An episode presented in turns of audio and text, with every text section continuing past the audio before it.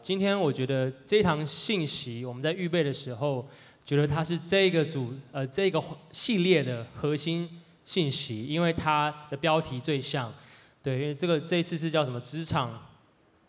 生存指南，对，所以今天是生存地图。那就像平一所说的，应该有一些人还没有，有些人有工作打工。那如果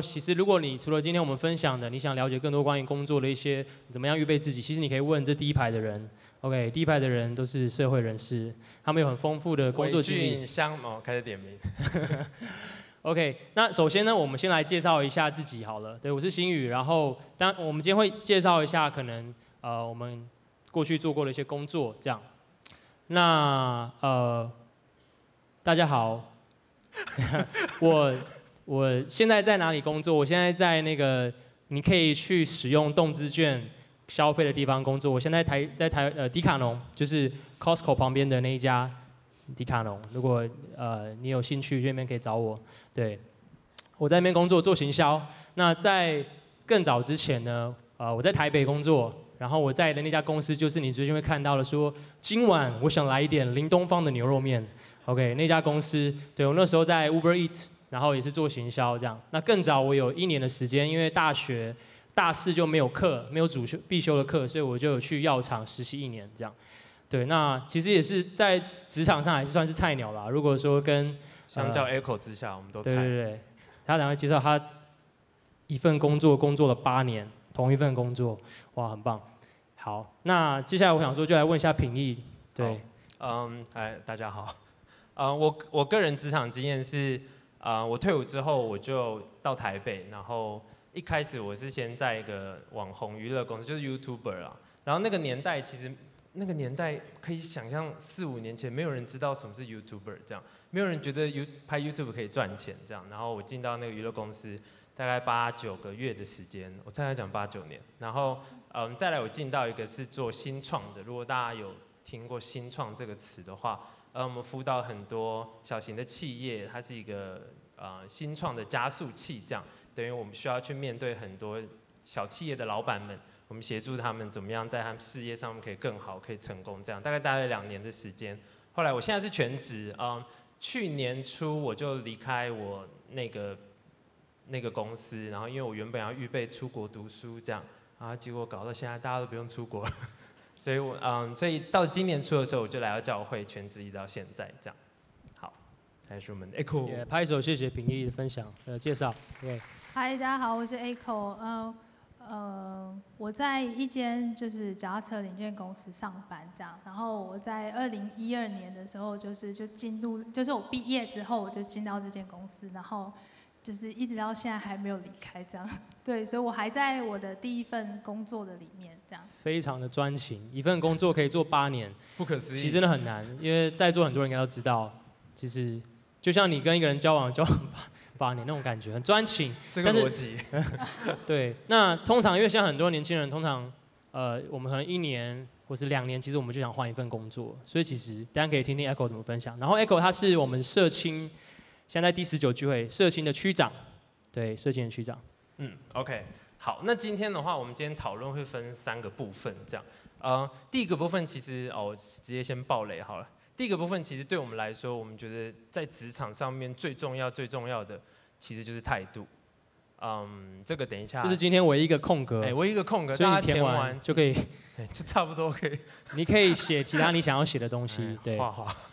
好，第一大点，其实我们想要深入讨论，就是大家都会说态度很重要嘛。那态度之下，什么态度很重要？我们会来细谈。那第二部分，大家如果看到周报是写地图指南针，其实是我们归纳出很多一个基础的技巧。我们认为在各个工作，你进到各个工作，甚至是你打工、你实习，只要是跟工作有关的，其实你都需要有一个很基础的一个技能。那我们会在第二大点讨论。第三大点的话，则是比较多的是一些观念。我们觉得在职场上面，我们会遇到一些情境。比如说遇到困难啊，比如说什么时候可以换工作，比如说等等的，我们有想了一些情境，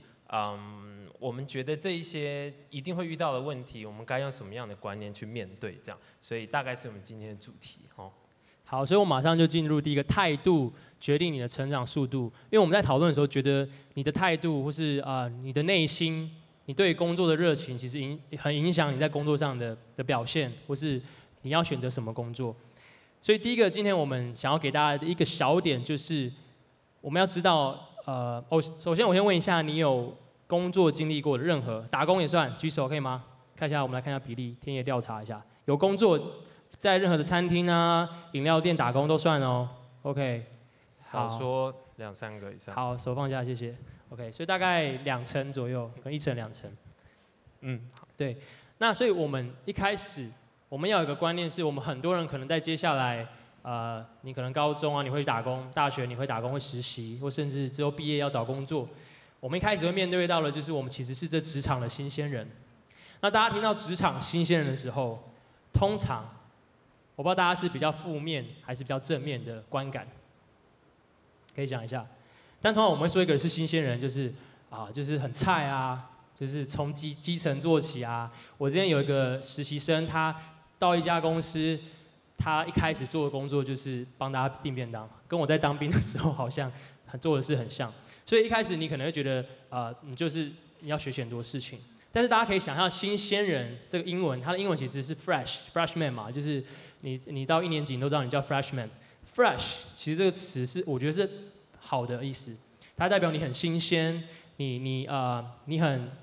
对很多东西都是一个新的体验，所以你其实就像一个海绵一样，其实你可以吸收很多东西，你没有框架，你没有包袱。所以今天一开始我们想让大家知道的就是，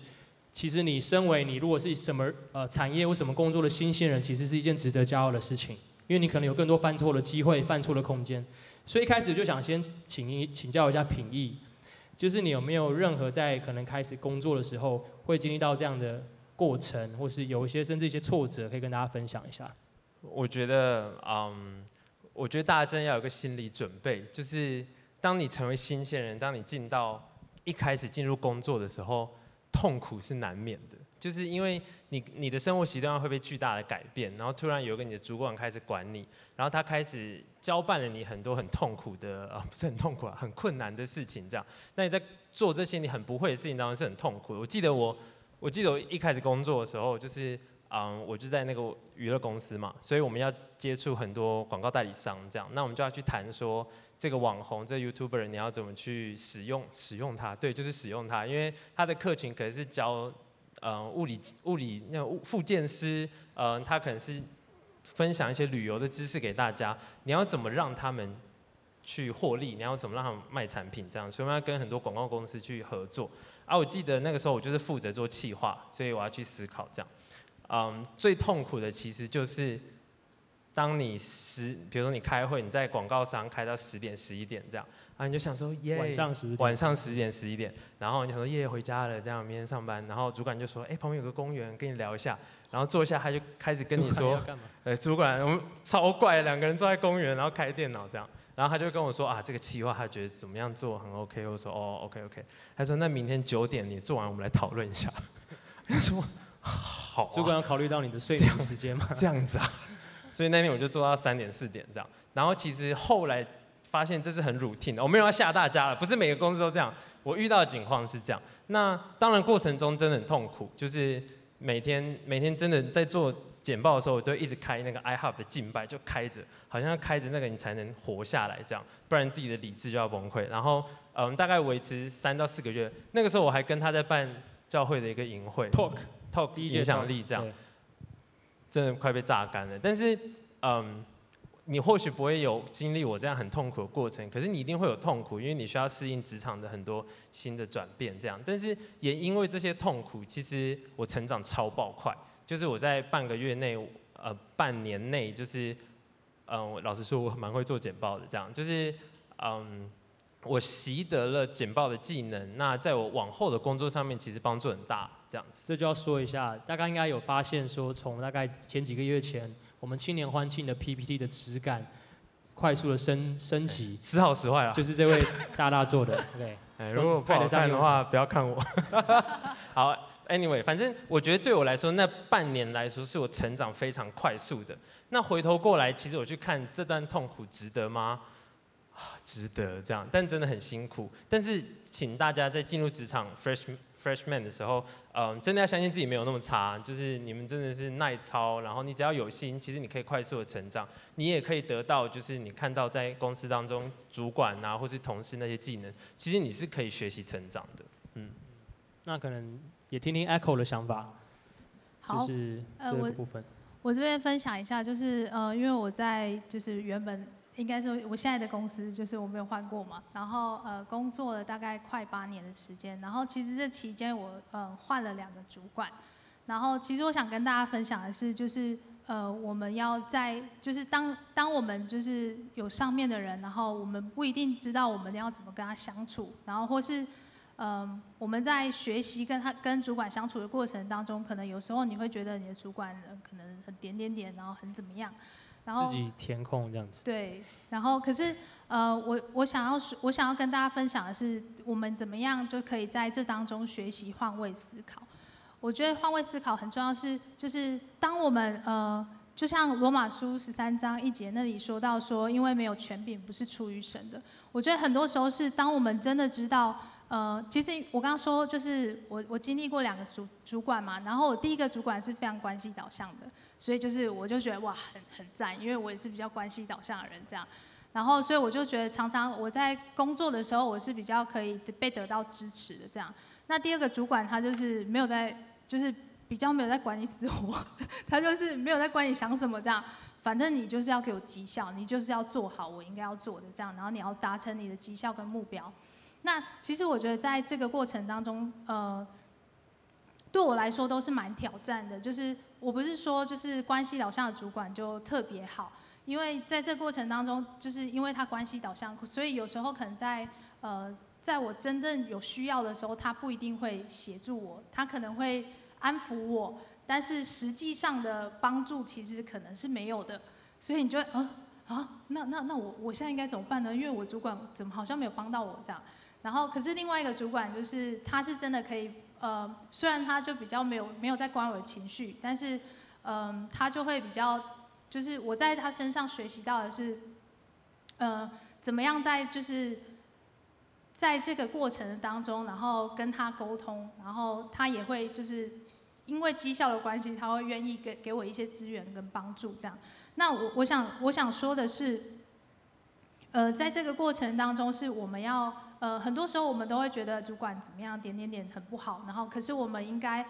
要学习换位思考的是，如果今天我们站在他的角度去思考的时候，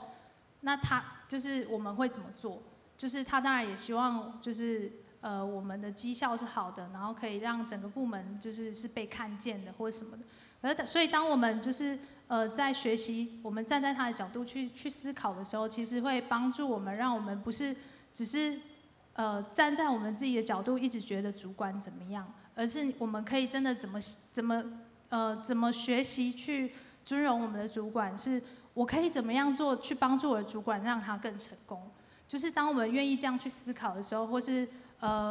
我们愿意这样去做的时候，其实我就想到另外一个经节是，就是在路加福音6章31节就讲到说，你们愿意人怎么样待你们，你们就要怎么待人。我觉得其实这是一个真的很棒的经节，是很多时候我们也会想说我们就是很希望被善待，我们也很想要被支持跟鼓励，可是我们是不是也是先这样愿意先来支持我们的主管跟鼓励我们的主管，就是做事情帮助他，然后就是让他可以更成功这样子。对，有时候我们的主管其实很需要被爱，他很需要被理解，所以如果你有在工作的人，你这个礼拜回去，新的这个礼拜你可以对主管表示一点爱 ，OK？ 他可能会吓到，但是他可能会觉得他感受到那样神的爱，对，所以我觉得 Echo 分享很真实。我想要另外补充一个因为有可能就是在座的人，你们可能还不是就是在工作，或是你们没有主管，但是其实你们可能是学生，然后或是在家里的小孩，所以其实你可以把它想成你的在上权柄的人，可能是你的父母或老师，所以其实我觉得蛮鼓励大家可以在你的生活当中，当你的身份，不管是你是一个儿子或女儿，或是你是一个学生，你怎么样学习站在你爸妈的角度去思考，或是你站在老师的角度去思考，那可以帮助我们不是只是哎，对啊，我就是儿女啊，然后妈，你帮我弄个什么？就一直想要别人来服侍你，而是会不会其实，父母是有一些期待，或是他们其实是有一些需要的，那我们可以在那个过程当中去，怎么样帮助他们，然后或是协助他们，让他们可以很开心之类的。所以 Echo 意思就是说，这适用在不止你的主管上面，在你的家人上面，你的朋友上面也是。好，那接下来有这个大点，有一个想要跟大家分享的东西，就是你要知道你自己是神的儿子。为什么你需要知道你在工作上你是神的儿子呢？因为，我看到一件事情是，基督徒在你的职场上面，不论你在教会工作，或者你在外面工作，你可以是一位很卓越、很杰出的工作的人士。我有特别的感触，是因为我前一份那个 Uber Eats 的工作的时候，跟我现在这份工作带我的主管都是基督徒，我觉得真的是上帝很奇妙的安排。而且我前一份工作不只带我的主管，连那个公司的总经理也是基督徒，他们在同一个教会聚会，台北的一间教会。然后在当中我就看到一个很真实的事情是，我原来是基督徒，但是他在专业上面他其实是可以很杰出的、很卓越的。所以我们一起来念一节经文。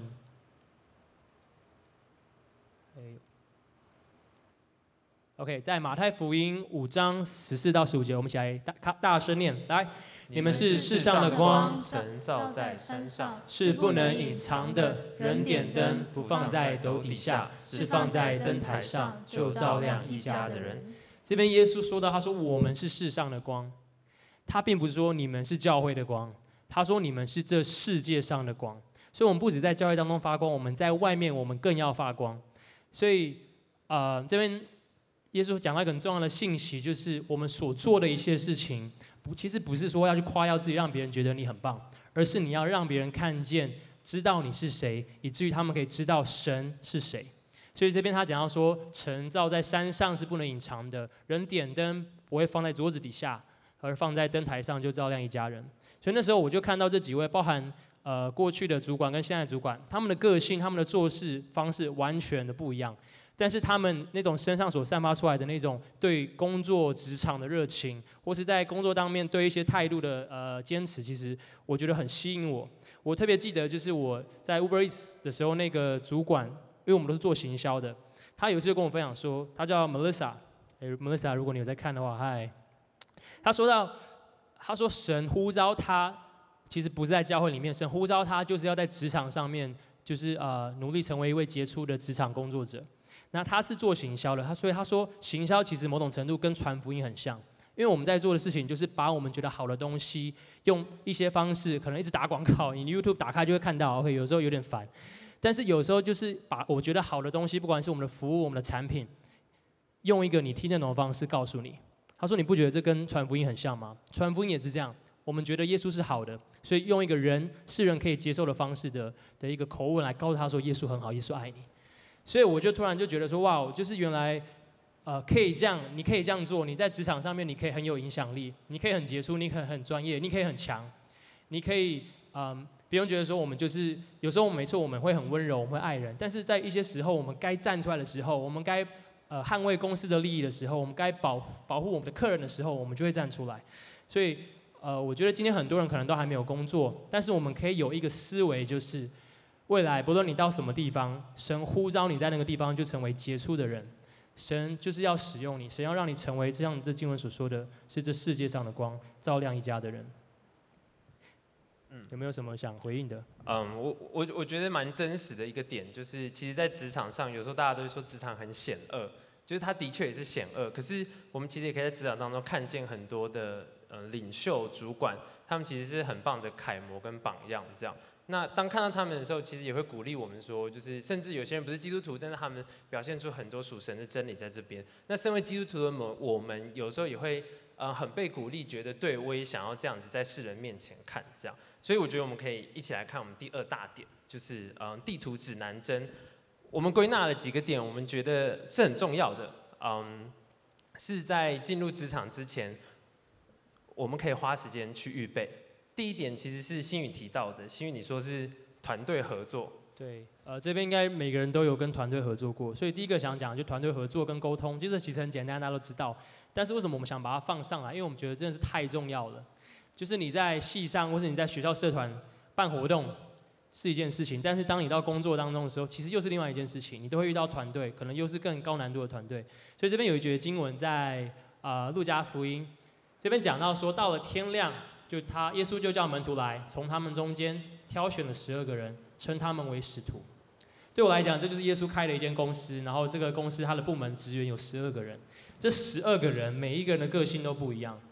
甚至当中还有人背叛老板的。OK， 直接把对，但是当中耶稣知道他们可以成为一个很棒的团队，而且我们后面看到说，其实耶稣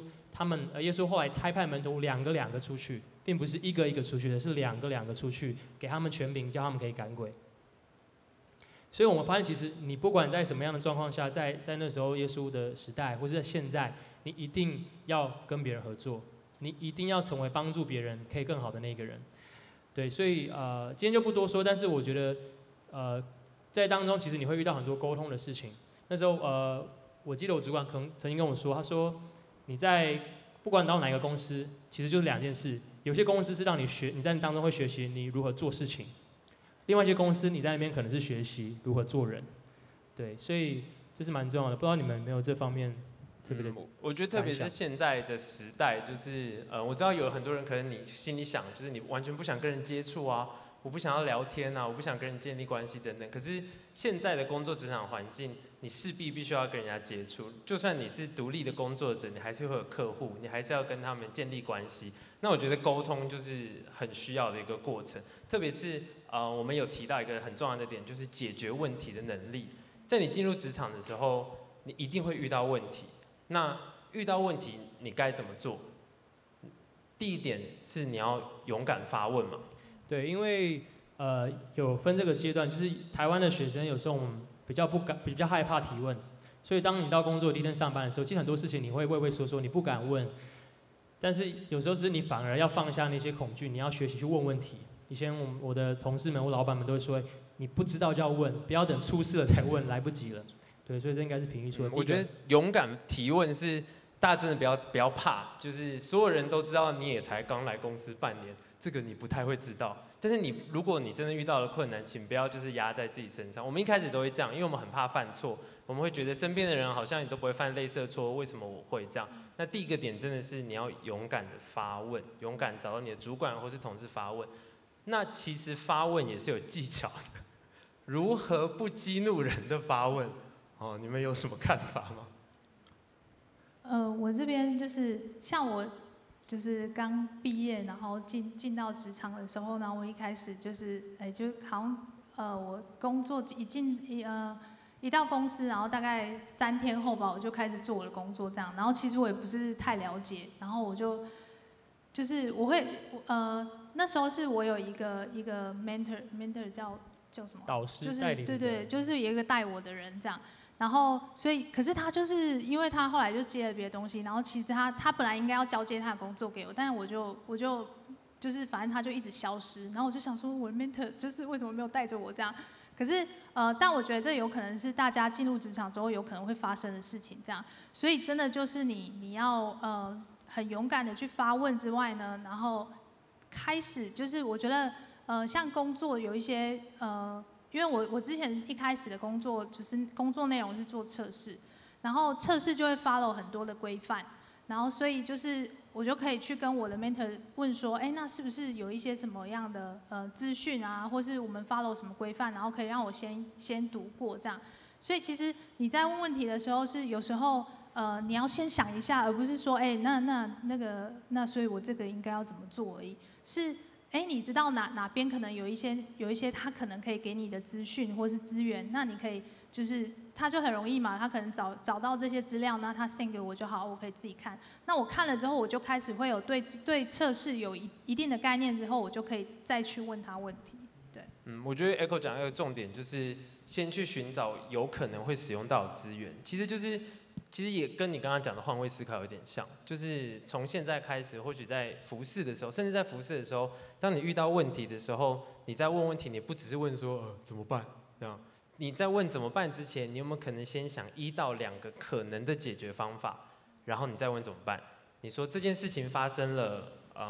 我觉得可能可以用 A 的方式处理或 B 的方式处理，你觉得呢？或许最后答案是 C 这样，但是对不管是你的同事或是你的主管来说，他会知道你已经思考过了，其实你也在学习换位思考。如果我身为主管的话，我会怎么去处理问题？这样，我觉得对，这对我们工作到现在来说，对我们3个来说是一个很重要的技能啦。其实你也可以更快的知道公司有什么样的资源。对，所以接下来跟大家分享一个超级实用的秘技，在任何其实都会适用到，各行各业。OK， 准备好了吗？就是当你需要提一个东西，不论是你要跟主管说一个答案什么的时候，或是一个提案的时候，至少预备2个版本、2个选项，不管是给你的同事或给你的主管。我们大家都喜欢有选择的权利，我们不喜欢就是你跟我讲什么我就要照单全收，所以每一个人都一样。所以如果你以后你有热情是做，不管是广告产业或是设计产业，你会发现设计师在提案或是广告商在跟一个公司提案的时候，永远都预备超过2个版本以上的选项让人选择。所以一样的，以后当你有机会跟你的主管说话，当他需要你来帮他解决一个问题的时候，你可以预备好至少2个答案来迎接他，来面对他，因为他有可能会否决其中另外一个，至少另外一个可能他还觉得相对是比较好的。这其实是一个还蛮好的一个技巧，所以在任何时候你都适用。OK， 那接下来我们会讲到一些，还有 Echo 觉得说，对，接下来我想要跟大家分享的是，就是对大家来说应该真的很实际可以去做的事情是，鼓励大家可以在你们还是学生的时候，或是在你们还年轻的时候。这个真的我自己就很有感了，好不好？就是可以维持很好的纪律，这样。我说的纪律就是像是生活当中，可能你的睡眠啊，你是不是每一天可能有睡6到8个小时？然后或是你怎么样，就是让自己的身体是维持在一个比较舒适的状态。就是我说的舒适，不是你就每次吃饱就坐下来，然后就一直瘫在那，就是你要让你的身体是有机能的，就是是可以很健康的在运作的。然后，所以我非常鼓励大家可以就是，在你们有空的时候，就是开始练习去运动啊。然后，对，好，我跟你讲，真的就是差很多。就是当你们就是以前，因为我以前是打篮球，然后所以我又花了很多时间在运动，然后我也很喜欢运动这样。可是你一到开始工作之后，你就会可能早上，然后到就是你工作的那段时间，那就是会固定住的。可是以前我在学生的时候，我想要什么时候去打球，我是那个时间是我可以分配的。那就是而且平常念书的时候，可能你不用那么就是用力，就是要有很多的产出，所以你可能都是放松的状态这样。可是你在工作的时候是你会很容易耗掉很多的体力，然后所以你就会特别容易累。那就是我自己是觉得我工作之后就是体力上是差蛮多的，就是跟以前好像就是学生的时候蹦蹦跳跳啊，然后好像都不会累这样，没有，你工作之后就真的会很累。可是很累怎么办呢？就是你还是要就是真的很鼓励大家还是可以运动，其实运动可以就是抒发一些就是我们的压力之外呢，然后也可以让你的身体可以更好。就是像我有运动之后，我就会比较不会那么容易，可能中午过后。就真的超爆想睡，然后你就会不知道自己在干嘛，这样。运动真的很重要，我就是负面的教材，对，就这样。其实真的25岁以后，体力走下坡，每个人都适用。哦，真的耶。对不对？所以前一排的人应该很有，特别是外在会看得出来。像我，你看我以前照片，我的脸没那么肿的。对 ，OK， 好，那接下来还有一个点想跟大家分享。OK， 还有一个点，我觉得大家可能都会。很有兴趣想要知道，就是实习，在场有实习过的人举手。实习，任何公司，哦，蛮多的其实。我们想讨论实习啊，其实我们是很鼓励大家去实习的。就是如果你已经在，可能你是大学生，那你已经觉得你有想要去触碰的产业，比如说我就是对行销很有兴趣，那鼓励你在。你在规划你的职涯的时候，你不一定要就是我毕业之后再去找一份行销的工作，就是你可以从大3或大4的暑假就去找实习这样。然后还有一个点是 D camp 对我们来说也算是实习的一种，在神国度成为门徒的实习。等于你可以去想说，对于未来你想投资在哪个部分，去实习不只是说你去创造一个可能让公司很喜欢你啊，然后让自己学会更多技能是没有错，你会在当中你会学习到你那个产业相对应的技能，但是其实反过来来说，也是你这个还不是新鲜人去认识这个产业。如果假设我很喜欢行销这样，然后我去了之后我发现很不喜欢，其实你就更有时间去做转换跟调整这样，然后另外一部分是我想跟大家就是分享，是透过实习或是什么，其实可以在这个过程当中找到自己的兴趣或是你的热情。我觉得其实这真的非常重要，就是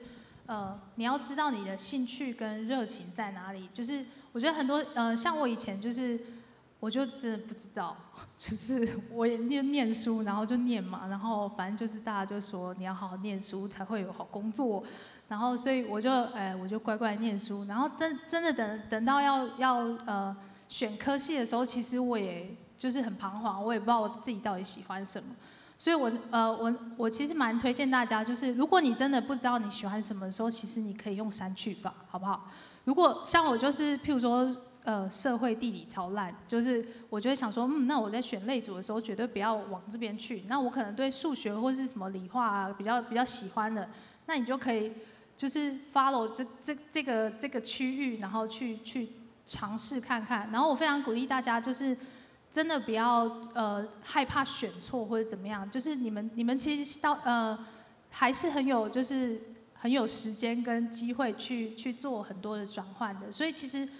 如果你今天选了一个，假设我真的走到理化，我记得我那时候念，就是我就因为不太确定嘛，我就选了2、3类组。我就想说，因为我不会是文组的，那我2、3类组我就选了3类，我想说反正就多了生物而已嘛，应该还好。那我念，我就念，然后念完之后，就是有一次上生物课的时候要解剖青蛙，然后解剖完之后我就。正式的跟生物说再见，拜拜。我就原来我不喜欢生物，就有点没办法接受解剖这件事情这样。那我觉得这是一个很好的尝试嘛。那我就知道我考试的时候我就预备就是2类的，这样就好了。对，所以其实非常鼓励大家可以在这个过程当中去继续去找寻你们的热情跟你上帝放在你们生命当中有兴趣的事情。我还有想到一个点就是。我知道现在一定有一些人，就是你想要做的职场，你想要做的工作跟你的科系完全没有搭嘎，对，完全没有关联这样。鼓励大家不用怕我就是一个最没有关联的人。电机系，中兴电机系。我电机系这样，我目前有用到电机相关的，就是买键盘的时候吧，我不知道什么时候有用到。反正我的大学科系跟我现在。进入职场之后做的事情是完全不相关的。那就像一开始新宇有提到，就是其实职场对于新鲜人是很有弹性的，也很有包容的。其实不会因为你不是本科系的人，他就不用你这样。本科系也不一定有学到东西啊。就是很多事情其实都是进入职场之后才开始学的。所以如果你真的很想要转换跑道、转换不同的职业的话，鼓励你可以去多尝试，从实习开始。对，所以真的就是追随你的热情。30岁之前，真的你有多的时间可以一直不断的失败、不断的挫折、不断的失败，再去尝试。那接下来，所以刚刚讲到失败，我们就会进入最后一个 part 嘛，对不对？没错。那这个 part 叫做冒险的过程，别忘了带钱。不是，别忘了我们想到两件觉得对于大部分刚开始工作的人最想会有遇到的问题，或是会心中的疑问。第一个。面对挫折，就是大家都问说，如果你真的面对到一个挫败、挫折，你很讨厌一个主管，你很讨厌某一个同事，怎么办？类似像这样的状况。好，这个就让就是已经工作8年的我来分享一下，势必是有很多挫折。然后我想跟大家分享一个，就是其实是就蛮最近的，就是我们在开会的时候，然后我刚刚就是前情提到我的主管就是比较就是目标导向嘛。所以就是他在讲话的时候，他不会很 care 你的想法，或是他不会很在意你的情绪怎么样，他只会觉得这件事情不是很简单吗？你不是应该可以很快的做好或者什么的？就是有时候他可能会就是想事情想得太快，就是他就会忽略所有的困难点，这样就觉得这件事情应该要是很快可以被完成的，因为它很简单这样。然后所以我那时候开完会之后，我就觉得真的很烦，就是因为听了一两个小时都在就是被碎碎念，然后就觉得到底有完没完这样。然后我就真的就是会有点会端，你知道，就是我就心里面就是很不爽这样。然后我就想说，这太烦了吧，你到底想怎么样，然后什么的。然后我就反正一开会就是结束的时候，我就立刻走出门，然后我就觉得真的很生气，我就有点不知道就是怎么办这样。然后我那时候就回到我的座位上，然后我就想说，现在要工作吗？就是我也有点工作不下去，因为心情真的太差了，就是然后所以我就偷偷的打开圣经来看一下，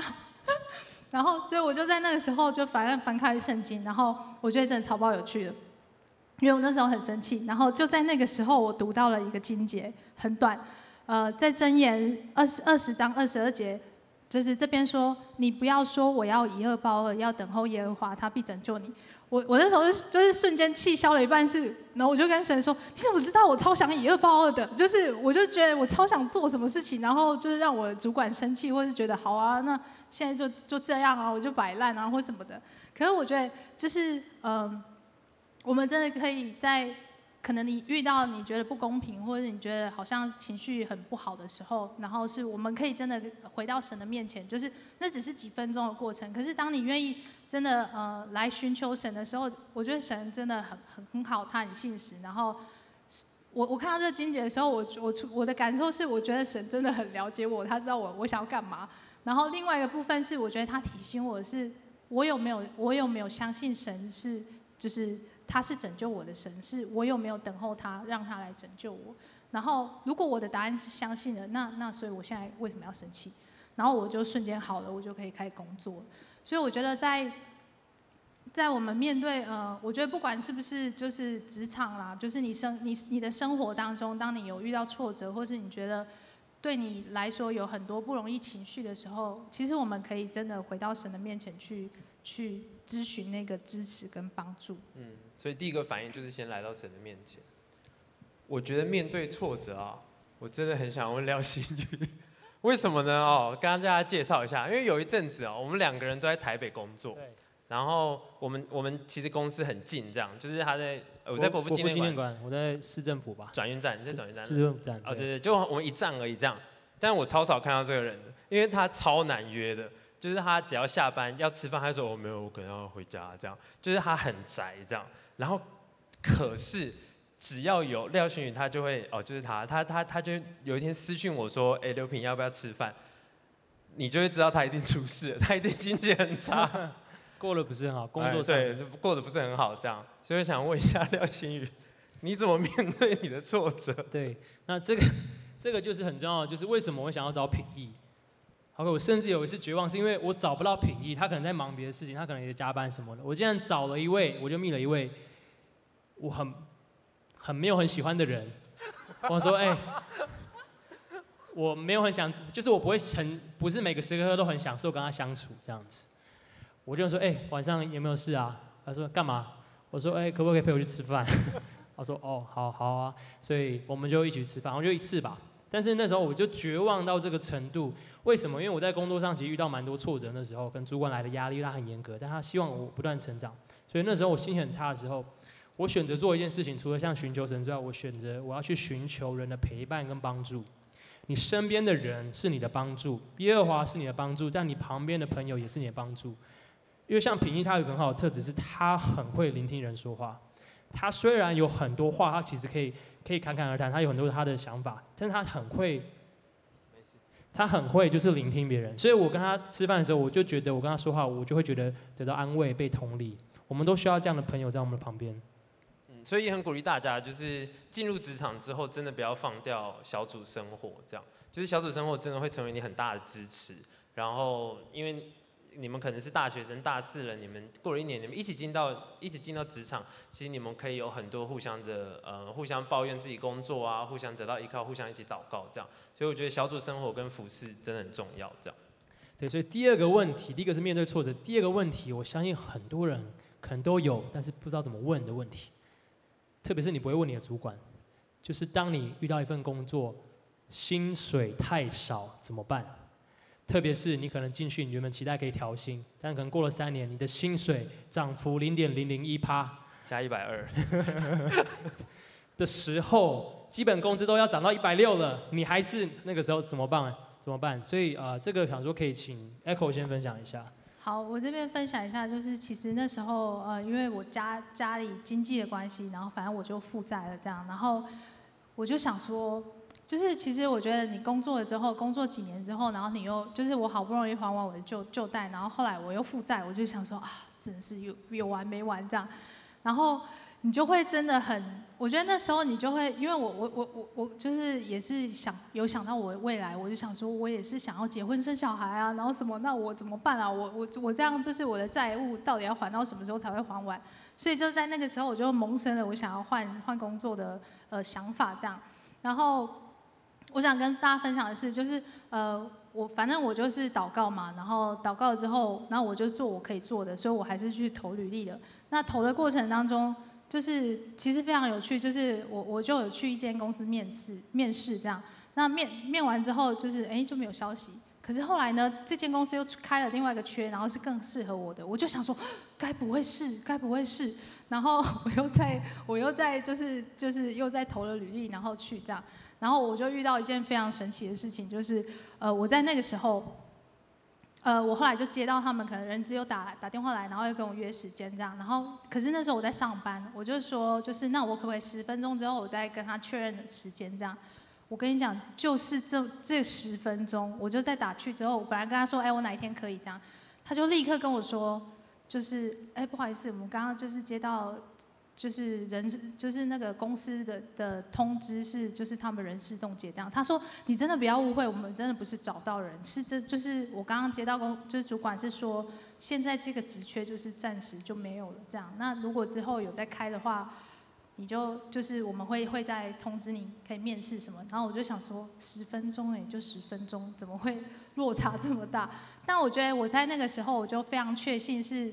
我知道神没有开路这样。好，然后我就想说，好，那所以我就留在原本的位置，这样我就没有离开。那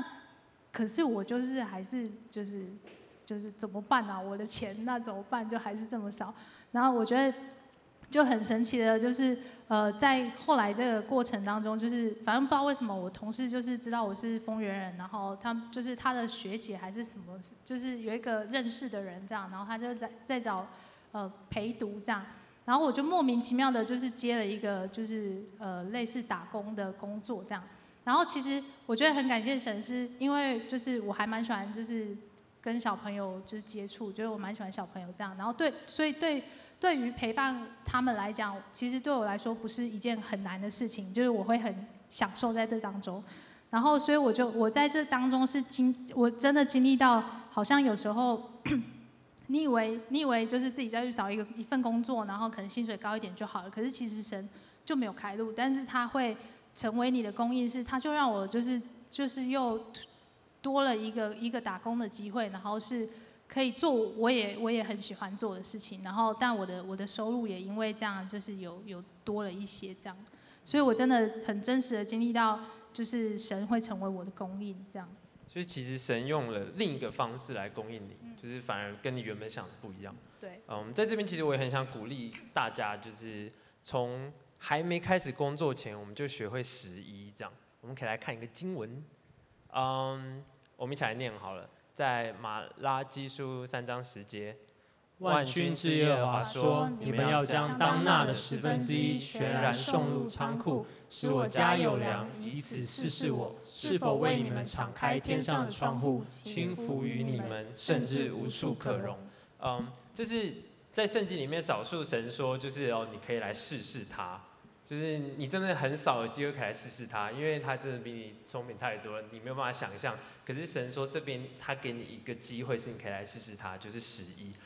在去年的时候，因为我就离职了嘛，我开始要预备出国读书，所以我其实没有收入的。那所以我那时候打算结案，我那时候存的钱只让我活半年，意思就是7月1号，我就存折是0块钱，我就会消失在这里，就我真的就没有钱。那我说哇不行啊，只有半年，这半年我一定要找到其他收入来源这样。然后那个时候其实我有点蠢，就是我就把我存的钱分成6等份，然后每个月汇到我要花钱的那个户头，然后我还去11这样。但后来我好像是今年初我才想到，不对啊，那是我存的钱啊，我之前已经11过啦，那我干嘛还11？啊，我就变成10.1这样，就是我又多11这样。然后但是其实在我那个11的过程当中，真的很神奇是。有的时候就会觉得哇，那么少钱了还11，但是你就会逼自己还去11。当你去把那钱给出去的时候，就有工作机会来这样。我有个很大的见证，其实就是从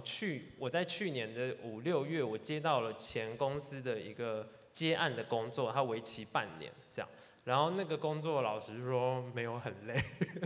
哦，老板听到不要太生气，没有很忙这样。然后1个月其实不用工作很多天，然后只要跑1次台北，那1个月大概会有2万块这样。那我觉得其实神很祝福这件事情，因为没有人听过有这件事情发生这样。那也就是在我11之后，好像就是那一天晚上或是隔天，那我很确信神供应我。那对我现在来说，就是当然每一个人进到职场，你一定很在意说你的月薪多少啊，你的年终多少，这些都很重要。我觉得追求金钱不是说是错的，只是我们有没有把我们的工作、我们的薪水交给神来掌权？你相信，就算你可能现在在一个薪资没有到很高的地方，可是神会供应你的时候，你愿不愿意就委身在那个地方？只要你确信那是神让你待在那个工作。我以前主管会跟我说，他说 Daniel， 他说你刚开始工作前3年到前5年，不要因为薪水去选择或决定你的工作，因为你可能会失去更多。对，所以我觉得这个秉义讲的，所以鼓励大家，不管是薪水或是在实际的工作课题上面，特别是很多大学生，你可能还没有这样的习惯，你可以开始练习1/10、1/2的给神。那最后秉义有，就是想，因为我们今天讲了很多嘛，就是其实我们今天也分享了很多的见证，是我们自己在职场当中经历神的过程。那最后想要跟大家鼓励大家，就是每个人都是特别的，其实每个人神带领你们每一个人的过程都是独特的，神会用他独特的方式带领你们，所以或许你不会经历我们3个人的模式，就是我们所给予我们今天讲的见证内容，它并不是一个公式，就是好像我一定要怎么样，我一定要达成 A 才会有 B 才会有 C 这样。我觉得最大的重点是你有没有把你未来的职场交给神，你说我未来做的工作选择权在神手上。我未来的薪水选择在神手上，我未来会去到哪里选择权在神手上。当这样做的时候，神会用你可以理解的方式带领你。你要相信神会像是一个父亲一样引导你。所以或许跟我们的经验不一样，可是神会跟你有自己独特职场上的经验来祝福你。这样。那最后最后我就用这句话来做一个总结。这是 Bill Johnson 牧师他所说过一句我觉得非常喜欢的一句话。他说 We rule with the heart of a servant, we serve with the heart of a king。 中文意思就是说，我们以仆人的心来治理，以君王的心来服侍。我觉得这句话其实很难做到，就是因为其实现在很多的人，特别是你的老板、你的主管，他是以一个君王的心来治理。君王的心意思就是他管所有全部东西，他拥有所有的权柄，然后他就是吩咐，他就是命令，然后他就是他最大这样子。而有一些人，当我们刚开始进入社会当中的时候，我们其实就像是那个 servant， 但是我们服侍，我们却是带着一个比较卑微奴仆的心来服侍。意思是，当有人叫你说，倒茶，帮我们做些杂事的时候，你就觉得啊，我就烂，我就菜，所以我就做，然后就是其实做的好像也很不开心，然后觉得做的好像有很多埋怨。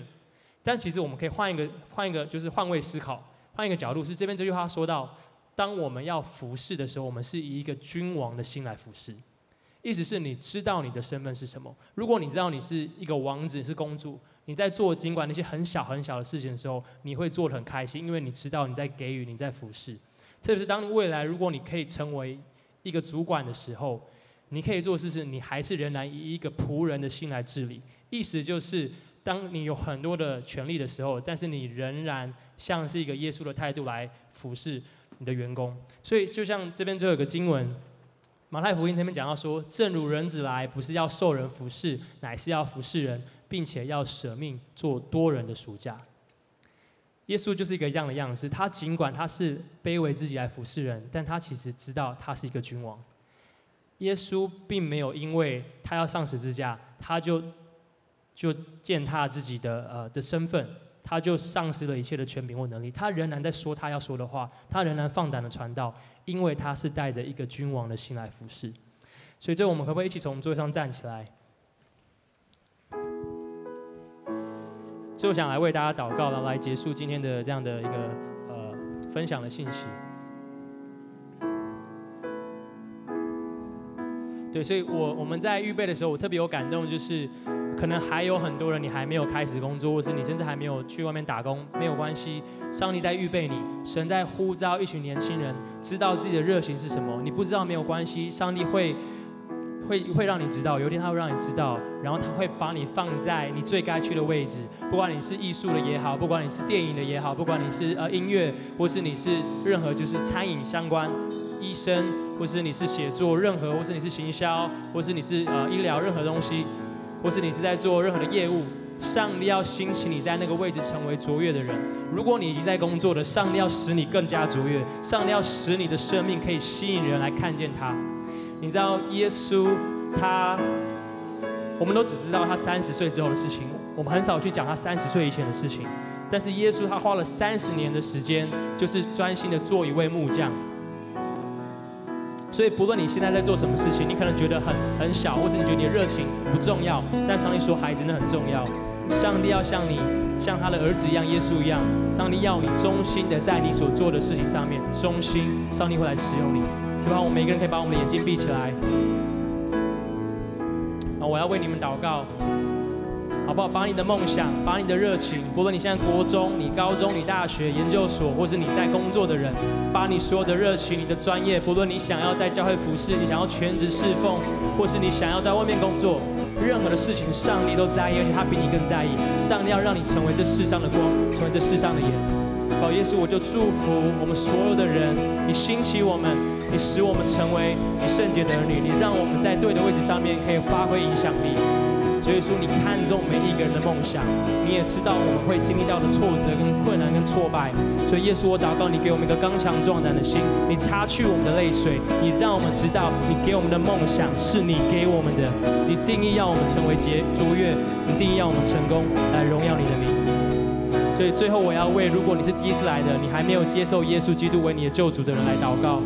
我要祷告耶稣，他要进到你的心中。或是如果你今天你渴望，你的工作可能遇到一些瓶颈跟困难，你渴望再一次被耶稣来帮助来拯救，我也邀请你一起来祷告。所以等一下我会念一句，你就开口跟我念一句，来接受耶稣成为你的救主。我们一起说：亲爱的耶稣，亲爱的耶稣，我接受你。接受你成为我生命的救主，求你洗净我的罪，饶恕我的过犯，好让我属于你，因为我是你的儿女，我的生命要永远荣耀你的名。奉耶稣的名祷告，阿们。好，我们拍手把荣耀归给神。